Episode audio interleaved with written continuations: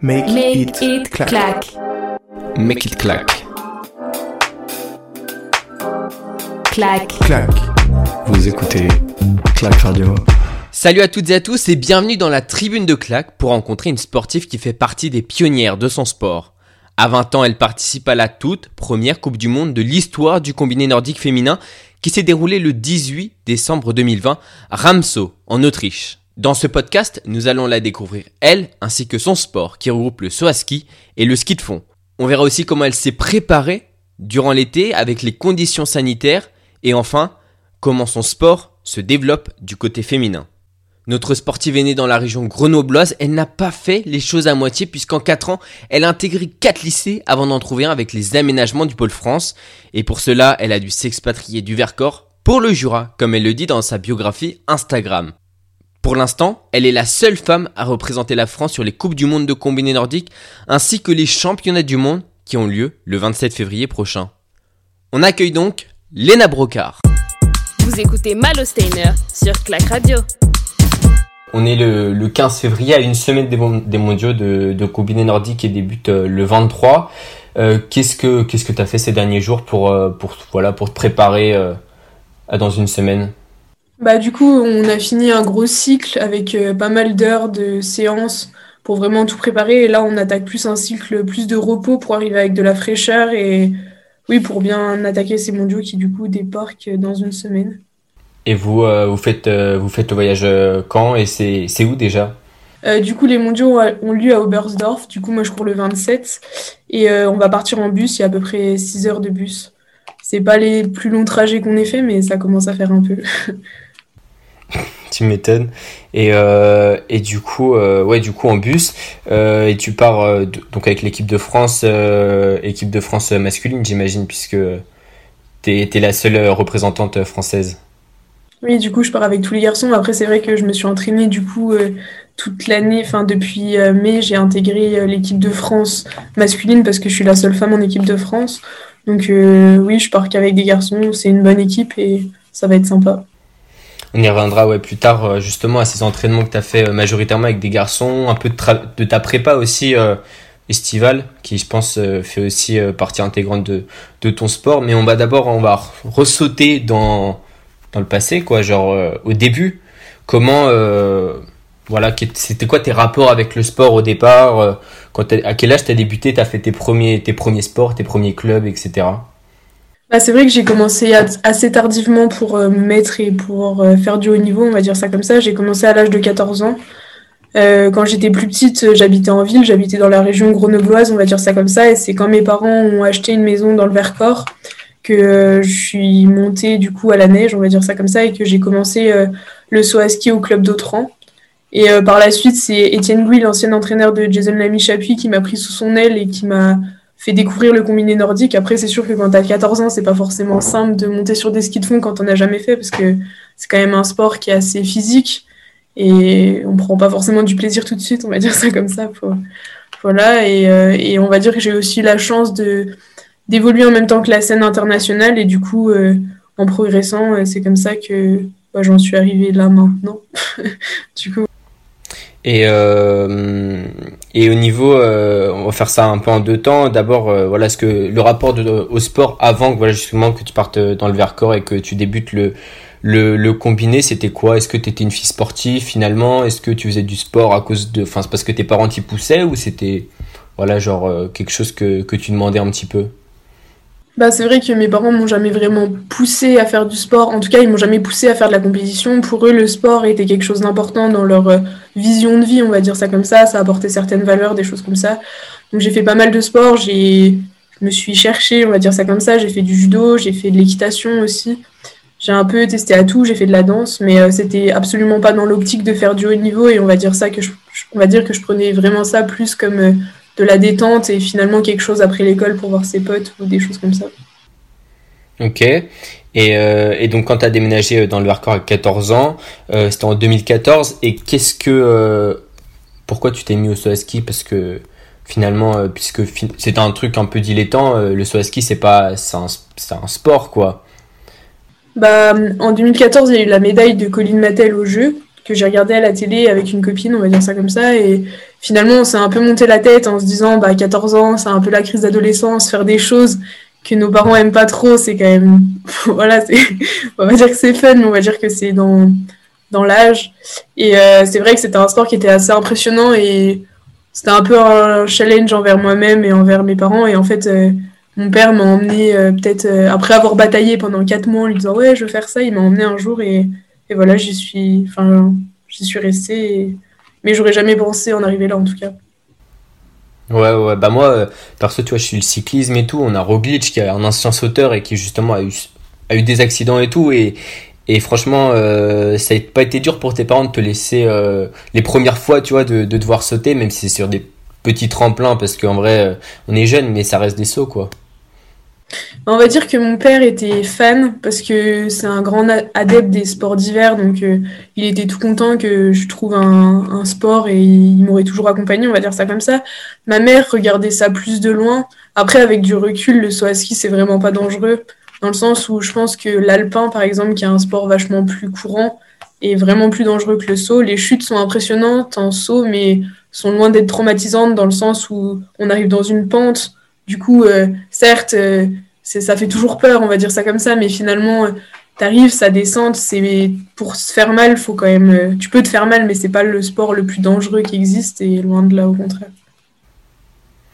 Et ouais, tout à fait. enfin, ça peut être compréhensible. Et tu parlais de valeur du sport euh, et justement de l'entraîneur de Jason Lemichapu qui était champion olympique de combiné nordique en, en 2010. Euh, justement, euh, c'est un peu lui qui t'a inculqué toutes, toutes les valeurs et qui t'a permis d'en arriver là en soi ou, ou finalement c'est arrivé de soi avec, enfin ça a coulé de source avec des entraînements et tout et le travail acharné derrière? Bah, on va dire que bah, des fois on dit qu'il y a des personnes qui changent notre vie, on va dire ça comme ça. Et lui, je pense que si je l'avais pas rencontré, j'en serais pas arrivé là. Après, euh, il m'a toujours suivi de loin ou de près, dans le sens où euh, bah, au début il était avec moi au comité, et puis après il est monté avec moi à la Fédé, et finalement je le retrouve en équipe de France euh, à ce jour. Donc c'est c'est quand même assez beau. Il m'a toujours aidé, et je pense qu'il soutiendra toujours le combiné féminin. Et après, oui, je pense que c'est grâce à lui où j'en suis arrivée ici, et, et voilà c'est des belles rencontres.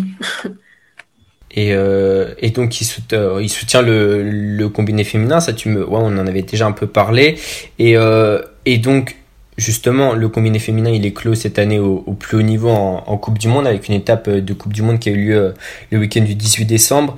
Qu'est-ce que c'est un peu le, combiné finalement? C'est donc c'est du saut à ski et du ski de fond, mais comment ça se passe Le week-end? Il se déroule comment comment ça se déroule en fait un week-end de, d'épreuve? Bah, du coup, euh, par exemple, un week-end type, on va dire qu'on va arriver, euh, si la course est le samedi et le dimanche, souvent on a deux courses, euh, on va dire qu'on va arriver peut-être le jeudi. Le vendredi, il y a quelque chose qui s'appelle le pocket. En fait, c'est un saut qui compte si jamais les conditions climatiques sont pas bonnes dans le week-end. Et après, on va sûrement aller skier une heure, quelque chose comme ça, pour faire les derniers préparatifs avant la course, comme des vitesses ou des choses qui nous mettent bien pour le lendemain. Et après, il y a la journée de compétition qui commence. Donc, euh, ça commence par souvent un saut d'essai au tremplin, suivi du saut de compétition qui va compter, du coup. Et, euh, du coup, après ça, bah, ça s'enchaîne. On va s'échauffer pour euh, le ski de fond. Et en fait, finalement, au tremplin, le premier part avec aucune pénalité.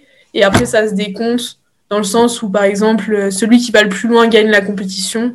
Et après, euh, ça va se décompter et le but, ça va être d'être le premier à passer la ligne d'arrivée. Ouais, tout à fait. Donc en gros, c'est, euh, on va dire, euh, c'est c'est le saut qui détermine si le classement avant le départ du ski de fond, qui est qui est comme on peut le suivre sur claque en biathlon, une poursuite. Finalement, ça, ça devient une poursuite après, et c'est la ligne d'arrivée de ski de fond qui détermine le vainqueur de la course. Exactement. Et du coup, euh, du coup toi, euh, tu as commencé par le saut. Euh, et on va dire c'est un petit peu après que tu t'es mise au ski de fond. Euh, finalement, euh, est-ce que il y a un des sports dans lequel tu, tu ressors le plus, enfin, je veux dire dans lequel tu te sens plus performante ou tu fais des meilleurs résultats au niveau brut hein? Bah, on va dire qu'au début, je me débrouillais mieux en saut qu'en ski de fond parce que enfin, j'ai progressé plus vite en saut qu'en ski de fond. Après, maintenant, je pense être quelqu'un de plutôt global dans le sens où je, je suis plutôt bonne moyenne partout, on va dire ça comme ça. Il n'y a pas forcément une discipline qui se détache et voilà. par exemple, à la dernière continentale, je dois avoir le 16e temps de ski et je crois que je fais, la, je fais 16 après le saut. Donc, ça, ça revient à peu près au même. Hmm. Donc continental, c'est donc il y a les coupes du monde qui sont au plus haut niveau et après il y a les continentales qui sont juste en dessous. Et donc la coupe du monde, donc tu as eu t'as as passé la ligne en 22e position et au niveau des continentales, ouais, tu as eu des as eu des top 20 cette saison, euh, notamment euh, le 24 euh, le 24 janvier dernier. Et tu l'as tu l'as dit, donc tu t'aurais jamais pensé en arriver là. Qu'est-ce que ça te fait aujourd'hui justement d'être là quand tu regardes ton chemin parcouru, aussi bien au niveau personnel que niveau que niveau sportif? T'en es fier Tu te dis que finalement c'est une trajectoire normale. Qu'est-ce que qu'est-ce que qu'est-ce que tu ressors de ça?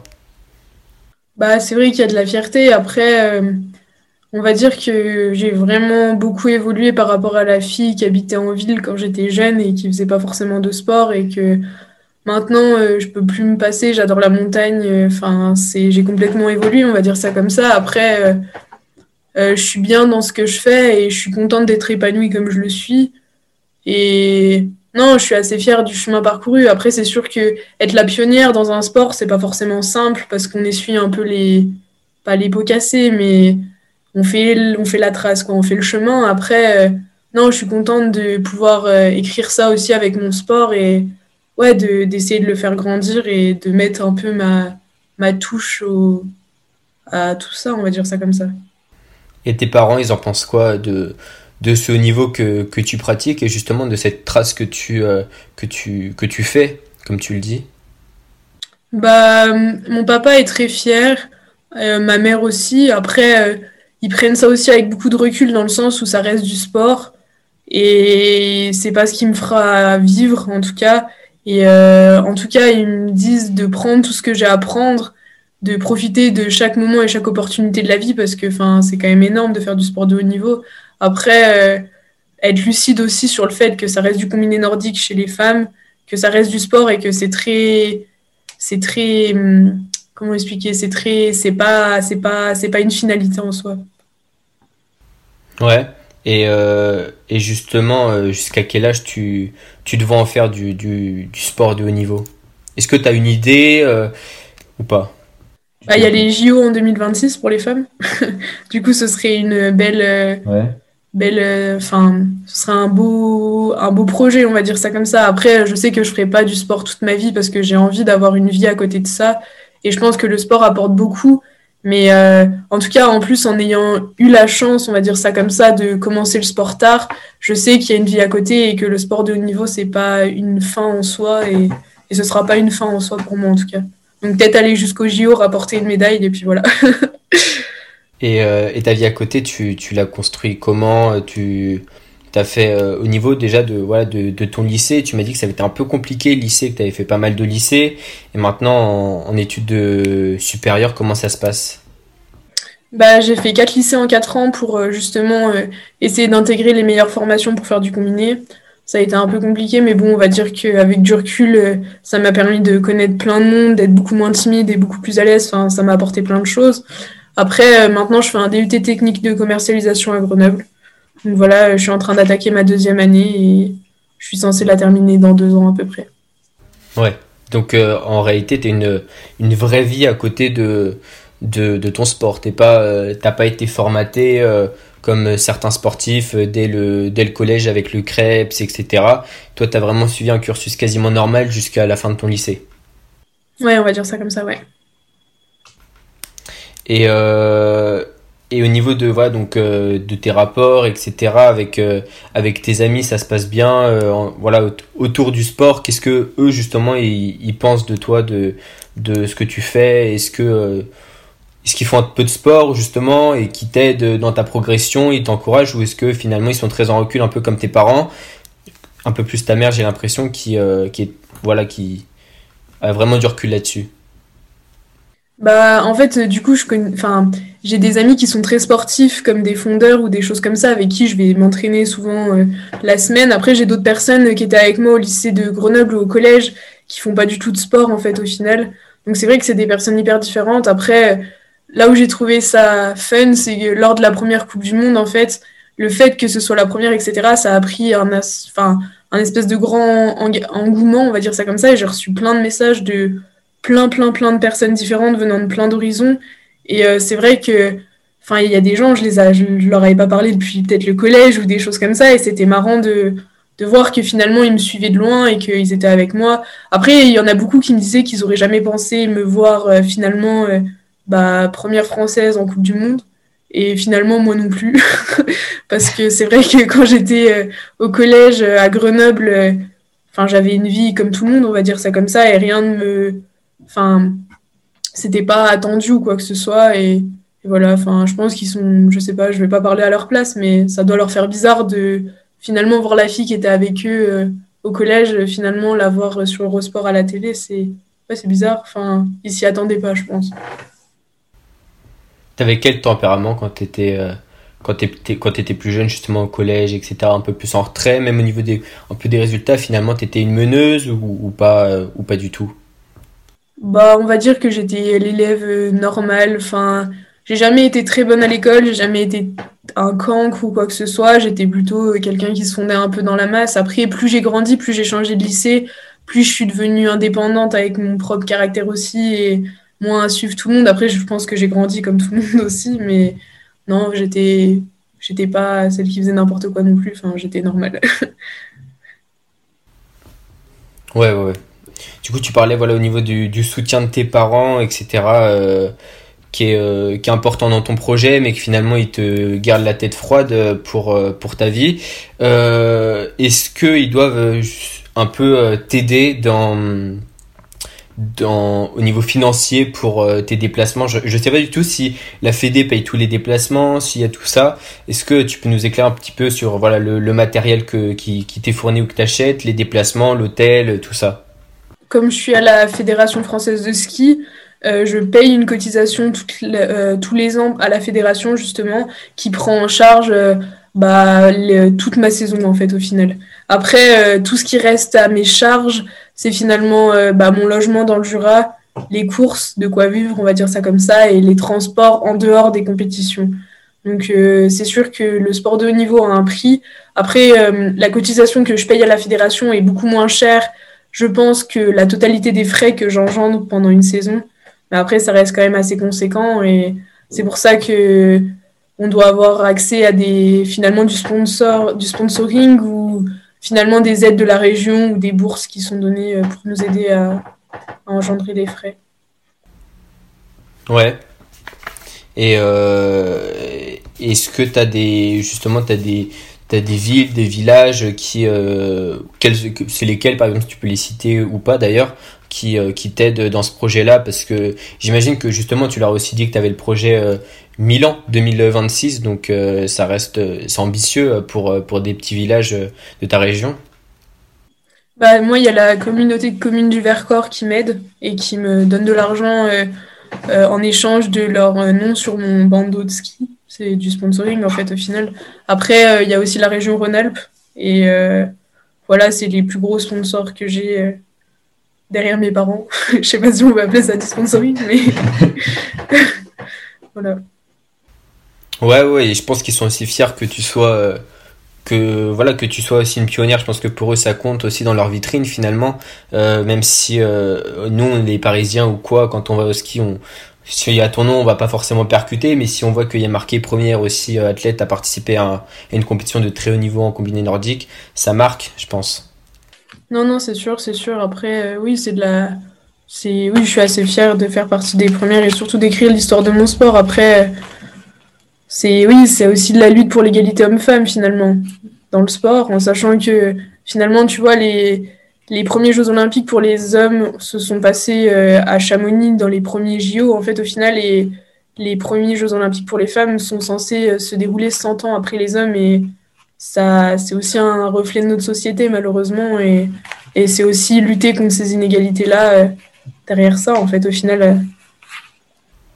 Euh. Tout à fait. Et il y a des, et justement, il y a des bonnes personnes en France pour, pour le faire, comme tu as dit, Jason euh, l'entraîneur de Jason Lamy-Chapuis, qui, qui a donc, je pense en 2013-2014, a commencé à monter ce projet pour arriver au plus haut niveau. Aujourd'hui en France, il y a combien d'athlètes justement de qui font du combiné nordique au, très haut niveau? Toi, quand tu fais des compètes euh, franco-françaises, combien il y en a? Bah, c'est malheureux à dire, mais on est à peu près une dizaine en France. Et euh, raison de plus, il faut que des jeunes filles se mettent au combiné nordique. Et je pense que c'est un sport aussi en devenir, dans le sens où il y a de la place et il y a des belles choses à faire aussi derrière. Et euh, voilà, la fédération a pour euh, souhait de, de développer le combiné féminin.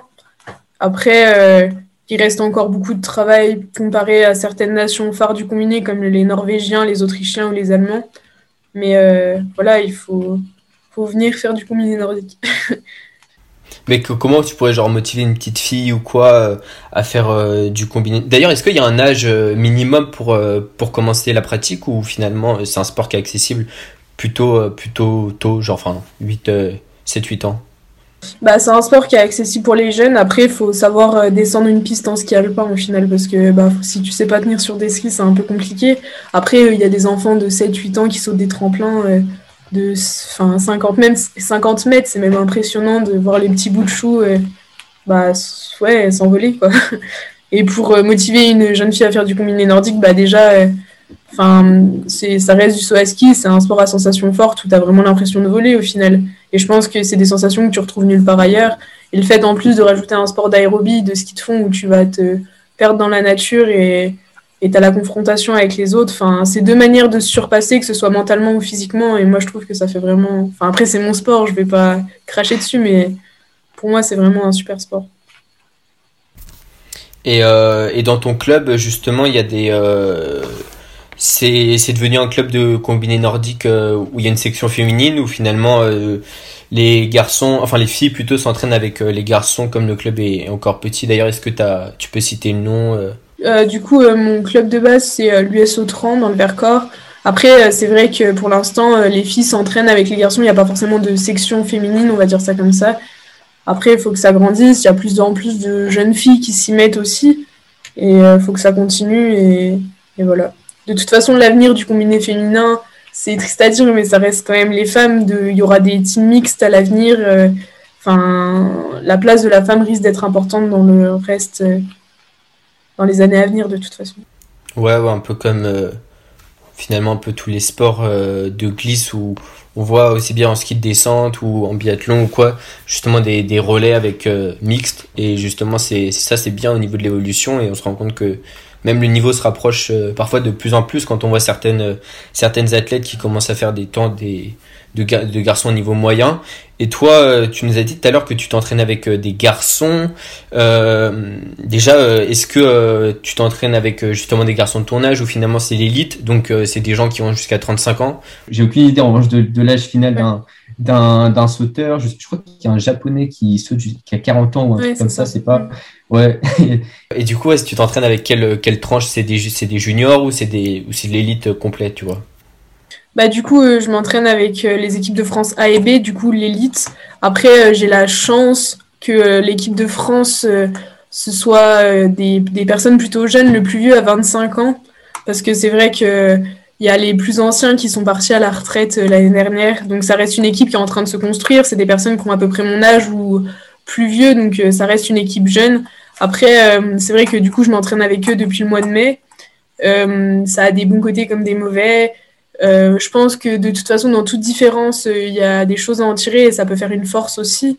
Donc j'essaye d'en tirer le positif et, non, je suis vraiment bien intégrée dans le groupe. C'est vraiment un groupe jeune et motivé et voilà, après, le seul truc, on va dire, qui manque, c'est finalement la confrontation, parce que finalement, déjà, avec euh, cet été, le manque de compétition dû au Covid, j'ai pas pu me comparer de l'été, et c'est vrai que des fois, tu te demandes si tu fais fausse route ou pas, et t'as pas forcément de repères pour te remettre sur le bon chemin. Donc euh, ça, c'était plutôt compliqué. Après, euh, voilà, il y a des choses à en tirer, et faut avancer dans tous les cas, donc voilà. Et, euh, et cet été, comment euh, justement, enfin, tu savais sans doute que tu allais participer à cette première euh, étape de Coupe du Monde euh, féminine. L'année dernière, tu as été, as terminé septième des Mondiaux juniors. Et quasiment toutes les filles, donc des juniors apparemment passent euh, en, élite euh, complète cette année. Euh, comment tu t'es préparé cet été? On sait que c'est une année particulière. Nous, quand on suit le biathlon, on a vu que au début, c'était les Français, ils n'étaient pas capables de bien courir à des altitudes basses à 200 mètres parce qu'ils étaient allés à Bessan. Toi, comment ça s'est organisé justement cet été? Déjà aussi à partir de quel moment tu as pu reprendre tes entraînements? Bah, c'est vrai qu'avec le confinement, finalement, on a repris les entraînements vraiment tôt. Après, c'était chez nous et c'était vraiment, on a fait des rappels de muscu, des choses comme ça.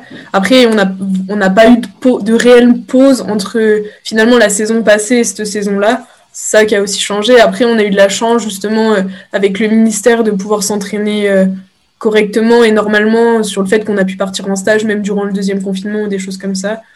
Après, euh, bah, moi, ça m'a aussi changé parce que je suis passée finalement d'un entraînement de comité à un entraînement d'équipe de France. Donc euh, j'ai eu une grosse fatigue cet été et, et voilà. Après, euh, c'est vrai que suite à, mes, à ma septième place au championnat du monde junior, c'est vrai que j'espérais mieux. Après, sur ce début de saison, je suis plutôt frustrée de ce que j'ai pu montrer parce que j'ai l'impression d'avoir vraiment progressé, que ce soit au tremplin ou en ski. Et pour l'instant, ça s'est absolument pas répercuté sur mes résultats. Après, il faut construire et il reste encore une belle échéance. Donc, euh, on ne sait pas non plus ce que ça peut donner. Je pense que le niveau est, assez homogène et ça peut vite tourner dans les deux sens. Et, et voilà, il faut construire et, on verra bien pour la suite. Ouais, ouais j'imagine que du coup, tu as des grosses ambitions sur, euh, sur les mondiaux. Et euh, est-ce que bah, cet été, tu été donc championne de France de, de combiné euh, de combiné. Personnellement je sais pas du tout que ça existait euh, le combiné nordique en été. Comment ça se passe alors il y a le ski roue pour le pour le ski de fond euh, mais au niveau des sauts comment ça s'organise justement pour se préparer? Est-ce que je sais pas il y a de la soufflerie aussi en parallèle ou ou genre, genre ou pas du tout? Bah, on peut faire de la soufflerie que ce soit en été ou en hiver donc ça c'est vraiment pour s'entraîner finalement en l'air avec les enfin ça reflète à peu près euh, les sensations que tu en vol. Après, euh, l'été, en fait, finalement, on saute exactement comme l'hiver. C'est euh, bah, le même tremplin, c'est juste qu'il n'y a pas de la neige au niveau de la réception, c'est des balais de plastique qu'on mouille pour que ça glisse. Et finalement, dans l'élan, c'est des rails de céramique, pareil avec de l'eau et ça glisse. Et enfin, finalement, l'hiver, les conditions sont souvent changeantes avec la neige. Des fois, l'élan va plus glisser ou pas, la pente peut être molle, alors que finalement, en été, les conditions sont toujours pareilles, à part le vent qui change mais c'est beaucoup moins aléatoire et oui, ça, ça reste praticable et bien praticable en été. C'est même, euh, je dirais pas peut-être plus agréable, mais t'as pas de neige qui rentre sous tes chaussures, des choses comme ça, et des fois c'est plus simple. Et au niveau, euh, au niveau des sites, donc tu dis voilà, parfois il y a des tremplins qui, qui ont l'air de glisser plus ou moins vite, etc. Est-ce que tu as un site euh, que, que tu préfères, pour quelles raisons, etc. Que ce soit aussi bien pour le, pour le saut que pour le ski de fond ou, ou même un, différent pour chaque? Bah, euh, en France, j'aime bien le site de Prémanon. C'est là où on s'entraîne finalement tout le temps. Après, euh, je pense que mon tremplin préféré reste en Norvège, à Rena parce que je sais pas, c'est un profil de tremplin qui me correspond plutôt bien et j'ai toujours plutôt bien sauté là-bas, donc c'est vrai que c'est un endroit que j'aime bien. Après, en piste de ski, euh, bah, chauvine que je suis, je vais dire que les plus belles pistes sont dans le Vercors. Après, c'est vrai qu'à l'étranger, j'ai bien aimé courir en Estonie. C'était la première fois que je partais dans. Enfin, c'était, en Coupe continentale, mais ça se passait en même temps qu'une Coupe du Monde des garçons. Et euh, finalement, c'était des grandes pistes, des grands boulevards de Coupe du Monde au final. Et j'ai trouvé que c'était plutôt agréable à skier et la piste était plutôt cool. Ouais, ouais Arena, l'année dernière, tu avais fait, euh, avais fait 9 sur une Conti. Euh, je crois que c'était un de tes meilleurs résultats la saison dernière en, parallèle des, du résultat des, des mondiaux. Et, euh, et, justement, en haut de ces, de ces, grands tremplins, qui sont des tremplins de, de, combien de mètres du coup pour, pour vous et en combiné d'autant plus? Pour les femmes, ça tourne autour de 100 mètres, 90 mètres, 100 mètres en Coupe du Monde. Ok. En vrai, qu'est-ce que tu te dis en haut? Est-ce que tu réfléchis? Est-ce que, enfin, est-ce que tu cogites? Est-ce que euh, justement tu mets le cerveau à côté, comme on dit pour euh, dans certains sports euh, extrêmes, ou ou t'es plutôt voilà sereine à chaque fois Tu Bah, c'est vrai que c'est différent entre la compétition et l'entraînement. Après, je pense que à chaque premier saut de séance, c'est toujours assez impressionnant, tu vois. J'ai pas peur, mais c'est plus de l'excitation d'y aller de, fin, de l'adrénaline au final. Après, euh, je sais qu'en compétition, faut vraiment. C'est un mouvement qui est tellement rapide, finalement, tout se fait en trois secondes. Et je sais que des fois, je suis en haut du tremplin je me dis, mais là, dans trois secondes, c'est bouclé, quoi. Dans trois secondes, tu pars en tête des championnats du monde ou tu pars enfin, à Chai, quoi. Et du coup, ça, c'est vrai que je pense qu'il y a une grosse partie mentale aussi dans le saut. Et, et voilà, je pense qu'on compète on s'entraîne toute l'année pour répéter un mouvement, c'est pas pour le contrôler le, genre, le jour de la compétition. Et... Ouais, finalement, ça devient euh, une habitude, un réflexe presque. C'est tellement euh, répété. Et tu faisais allusion à la partie, euh, à la partie mentale. C'est un truc que j'entends beaucoup et qui est un peu tabou en France. Est-ce que, genre, t'as as un suivi avec un psychologue ou un préparateur mental à côté, à côté de ton sport, ou même pour justement, comme tu comme arrives à le faire, à bien séparer la vie à côté du sport et le sport de haut niveau en lui-même?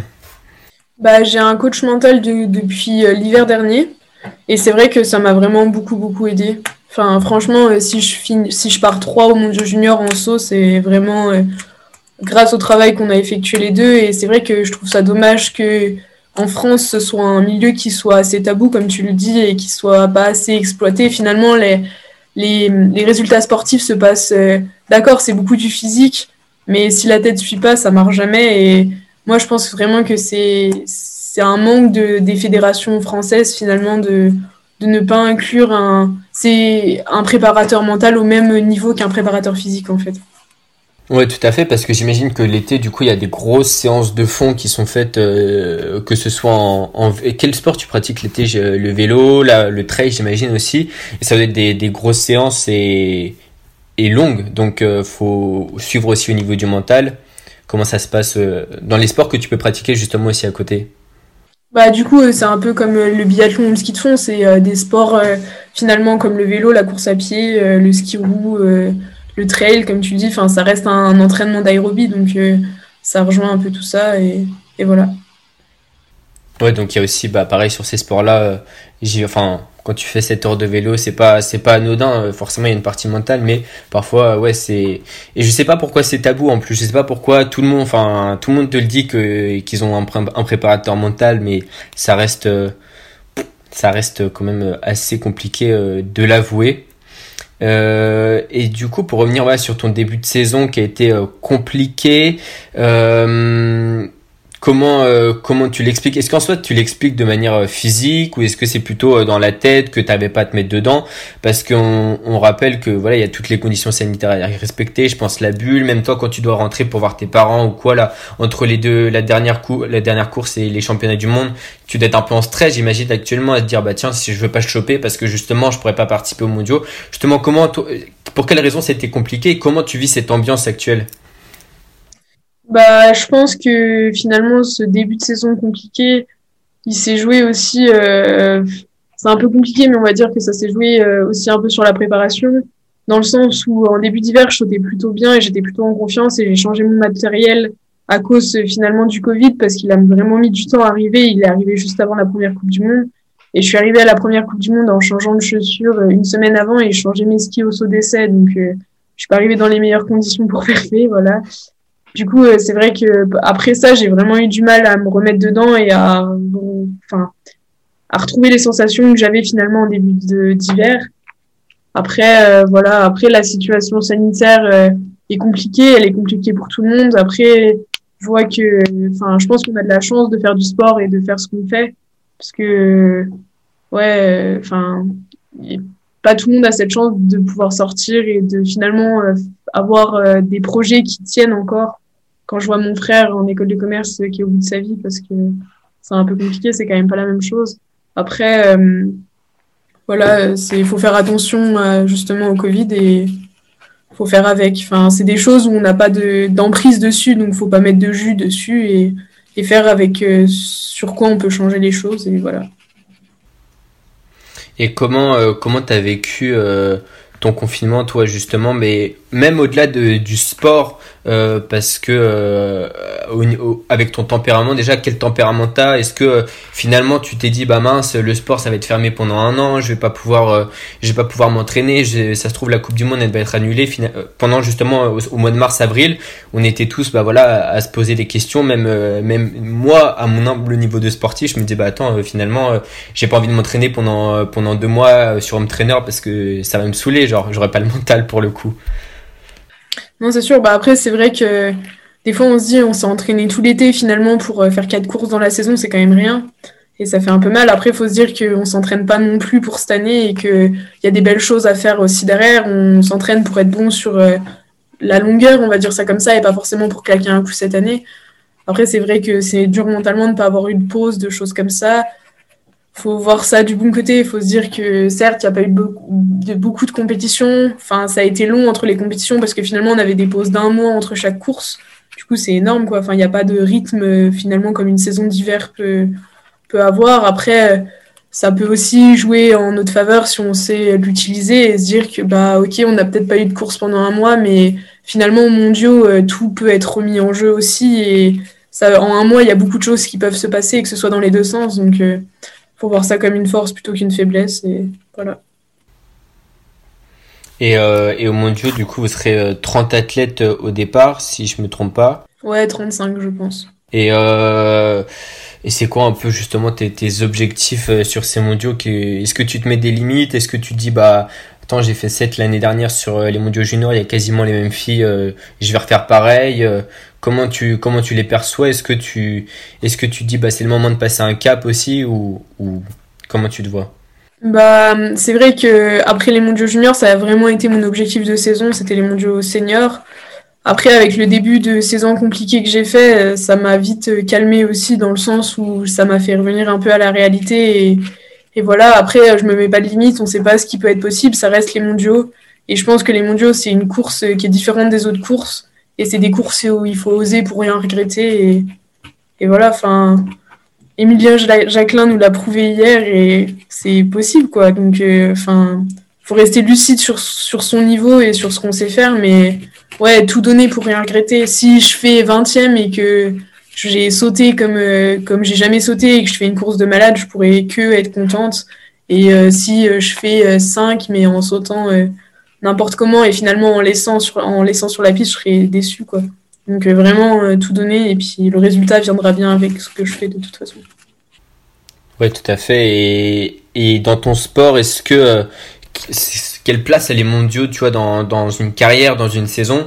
Euh, enfin, on peut voir, nous, en biathlon, finalement, les mondiaux, c'est important, mais c'est important que pour certains athlètes. Euh, finalement, a un Johannes Beu, qui soit champion du monde ou pas, lui, ce qu'il veut, c'est gagner à la fin de la saison euh, le, classement général. Comment il est comment c'est perçu les mondiaux ou un classement général, justement, en combiné nordique et dans un combiné nordique féminin en plus? Bah, c'est vrai qu'en plus, cette année, ce sera les premiers mondiaux féminins de toute l'histoire du combiné nordique. Donc, c'est vrai ah que c'est quand même un, un, vraiment un sacré gros événement, on va dire ça comme ça. Surtout avec le peu de Coupe du Monde qu'il y a eu cet hiver, ça reste quelque chose d'important. Et je pense que pour, en tout cas, après, je veux pas parler au nom de tout le monde, mais pour moi, les mondiaux, je pense que ça reste un événement qui est, qui est vraiment important et, et oui, qui, est, qui peut être l'objectif de saison de plusieurs coureurs. Fait. Et, euh, et du coup, après, euh, après ces mondiaux, il restera, euh, il restera une, une Coupe du Monde ou enfin pas une, oui une Coupe du Monde ou une Conti ou, pas? Normalement, la dernière compétition de la saison aurait eu lieu, enfin normalement a lieu en Russie. Après, avec les conditions sanitaires, on ne sait pas vraiment si ça va avoir lieu ou pas.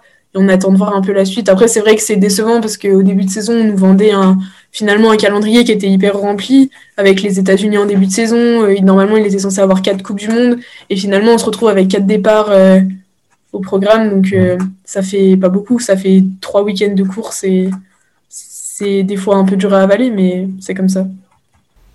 Mais du coup, tu gardes quand même, tu gardes quand même le, cap sur ces mondiaux et, et à plus long, plus long terme justement. enfin, on va dire à mi, à terme entre les, les mondiaux de cette année et les JO 2026 qui sont euh, qui sont dans 5 ans.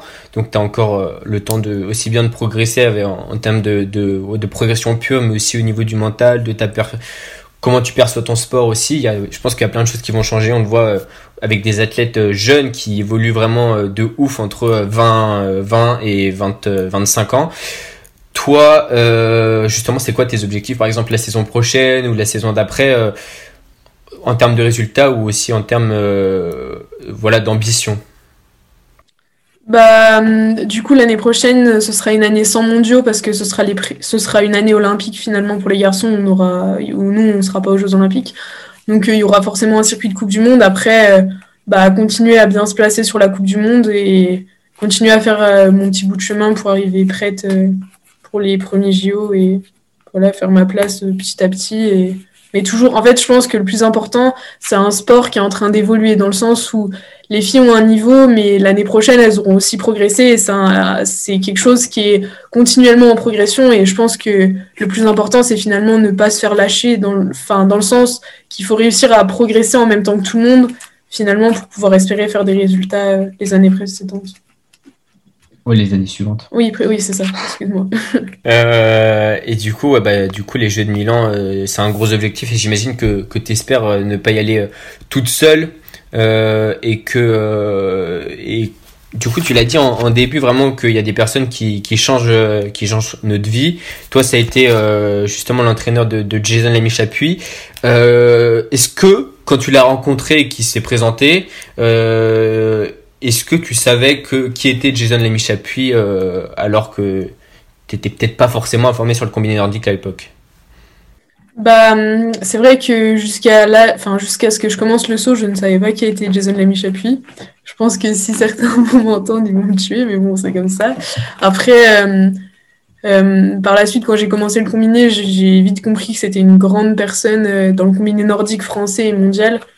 Et euh, je pense que c'est quelqu'un qui reste super inspirant pour euh, moi et pour toute personne pratiquant ce sport, même, euh, même dans le nordique, on va dire ça comme ça. Ouais, tout à fait. Bah, c'est vrai que, enfin, même moi qui suis ça de loin, tu te rends compte l'impact qu'il a eu sur, sur tout un tas d'athlètes et même d'autres athlètes, justement, des athlètes qui se respectent, qu'il respecte aussi bien que ce soit Martin Fourcade et tout, qui pourtant, intrinsèquement, gros palmarès que lui. Ça c'est assez incroyable et, à l'étranger aussi. Euh, et, du coup, je pense que que ça va inspirer. Euh, toi, tu vas inspirer pas mal d'autres filles à, de, qui justement avaient ton âge, euh, qui ont ton âge quand tu as commencé à, à, faire euh, du combiné. On a vu, bah moi personnellement, j'avais vu sur sur le l'Instagram de, de la fédération française de, de combiné, enfin de ski, que que tu fait ça et ça a été pas mal repartagé. J'avais vu et et du coup, cet entraîneur et d'autres entraîneurs, je pense, vont se mettre, vont influencer les filles à faire à faire du, euh, du combiné. On rappelle que les Sochi, c'était les premiers jeux où il y avait des filles qui sautaient euh, et qu'ensuite, bah, à Pyeongchang, ça, il y avait quand même déjà plus de filles dans, le, euh, dans la compétition. Non, c'est clair. Bah écoute, c'est tout ce que je souhaite en tout cas. ça c'est sûr hein, que, que un peu de concurrence pour les jeux 2026 même si tu auras un peu un peu d'avance on n'a pas parlé justement. Moi j'avais lu qu'il y avait une athlète qui devait de 17 ans il me semble qui devait faire euh, la Coupe du Monde avec toi qui devait t'accompagner, être un peu, voilà, genre, euh, ton, ta coéquipière. Euh, malheureusement, elle est tombée malade ou elle s'est blessée. Elle s'est blessée. Comment ça va? Est-ce qu'elle va pouvoir reprendre justement un niveau? Est-ce qu'elle va pouvoir faire la préparation pour la saison prochaine, justement Avoir un petit peu des, nouvelles, même si ça sera assez bref, je pense? bah, du coup, elle s'est blessée l'hiver dernier, la veille de partir au Mondiaux Junior. Du coup, voilà, euh, elle s'est fait les croisés. Après, euh, elle a fait euh, pas mal de rééducation. Son opération a été repoussée à cause finalement du Covid, avec le premier confinement. Et, mais elle a fini sa rééducation et elle a recommencé à sauter là il y a une semaine à peu près. Donc après, le seul bémol, c'est qu'elle arrive en post-bac. Du coup, c'est aussi une décision entre finalement les études ou le sport de haut niveau. Donc après, le choix lui appartient et j'espère en tout cas de tout cœur et qu'elle continuera le combiner. Après, euh, c'est pas à moi de prendre la décision à sa place. Non, mais tu peux, euh, tu peux tout au moins, euh, tu peux tout au moins un peu l'influencer et enfin l'aider plutôt plus l'influencer à justement faire un peu, continuer un petit peu plus et et du coup, bah, on peut terminer là-dessus. Au niveau des, des mondiaux, tu as dit que tu n'avais pas de limite, que justement tu allais faire le meilleur résultat possible en, donnant un maximum de choses. Ces mondiaux, je pense qu'ils euh, seront à vivre sur Eurosport. Du coup, c'est sur une journée la compétition des, des mondiaux quand même? Oui, c'est ça. Nous, on court le 27. Et du coup, il y aura le saut le matin et le ski de fond dans l'après-midi, je crois. Ok, du coup, c'est juste une journée, il n'y a pas. Il n'y a pas d'autres compétitions. Euh, Malheureusement. Il a pas d'autres Ok, bah du coup, euh, voilà. Donc si jamais tu veux revenir hein, à la fin des, des mondiaux pour euh, nous dire aussi bien, je pense qu'il y aura une ambiance euh, pour, pour vous justement qui passez justement en élite. Peut-être pas une ambiance olympique, tu vois, mais tout de même, puisqu'il y aura les garçons et tout, puis il y a un titre mondial à aller chercher. Comme tu dis, les, les mondiaux, c'est un truc d'un jour. Euh, tout le monde peut aller chercher un titre mondial. Donc, il euh, n'y a pas. Tu auras sans doute une bête d'expérience euh, de vécu, quoi. Mm, non, c'est clair. Bah écoute, je reviendrai avec plaisir. et bah. Et ben on espère que tu nous feras de belles émotions, en tout cas le 27 février, et que, et que tu feras, bah, que toi tu te satisferas de, de, cette, de cette performance. Et bah merci beaucoup, et puis bah bonne chance pour, pour tes mondiaux. Merci beaucoup. Merci à toi. Clac. Clac. Radio. Bagneux. Sur écoute. Merci à toi, Léna Brocard, d'être venue sur Clac Radio. Vous pouvez la retrouver sur Instagram, Léna BRCD. Et nous, on la retrouve à la fin de ces mondiaux pour savoir comment elle a vécu cette expérience et ce qu'elle a pensé de son résultat. Merci à tous d'avoir écouté ce podcast et n'hésitez pas à le partager autour de vous. Clac, clac, Bagneux sur écoute. Retrouvez toutes nos émissions sur clacradio.fr.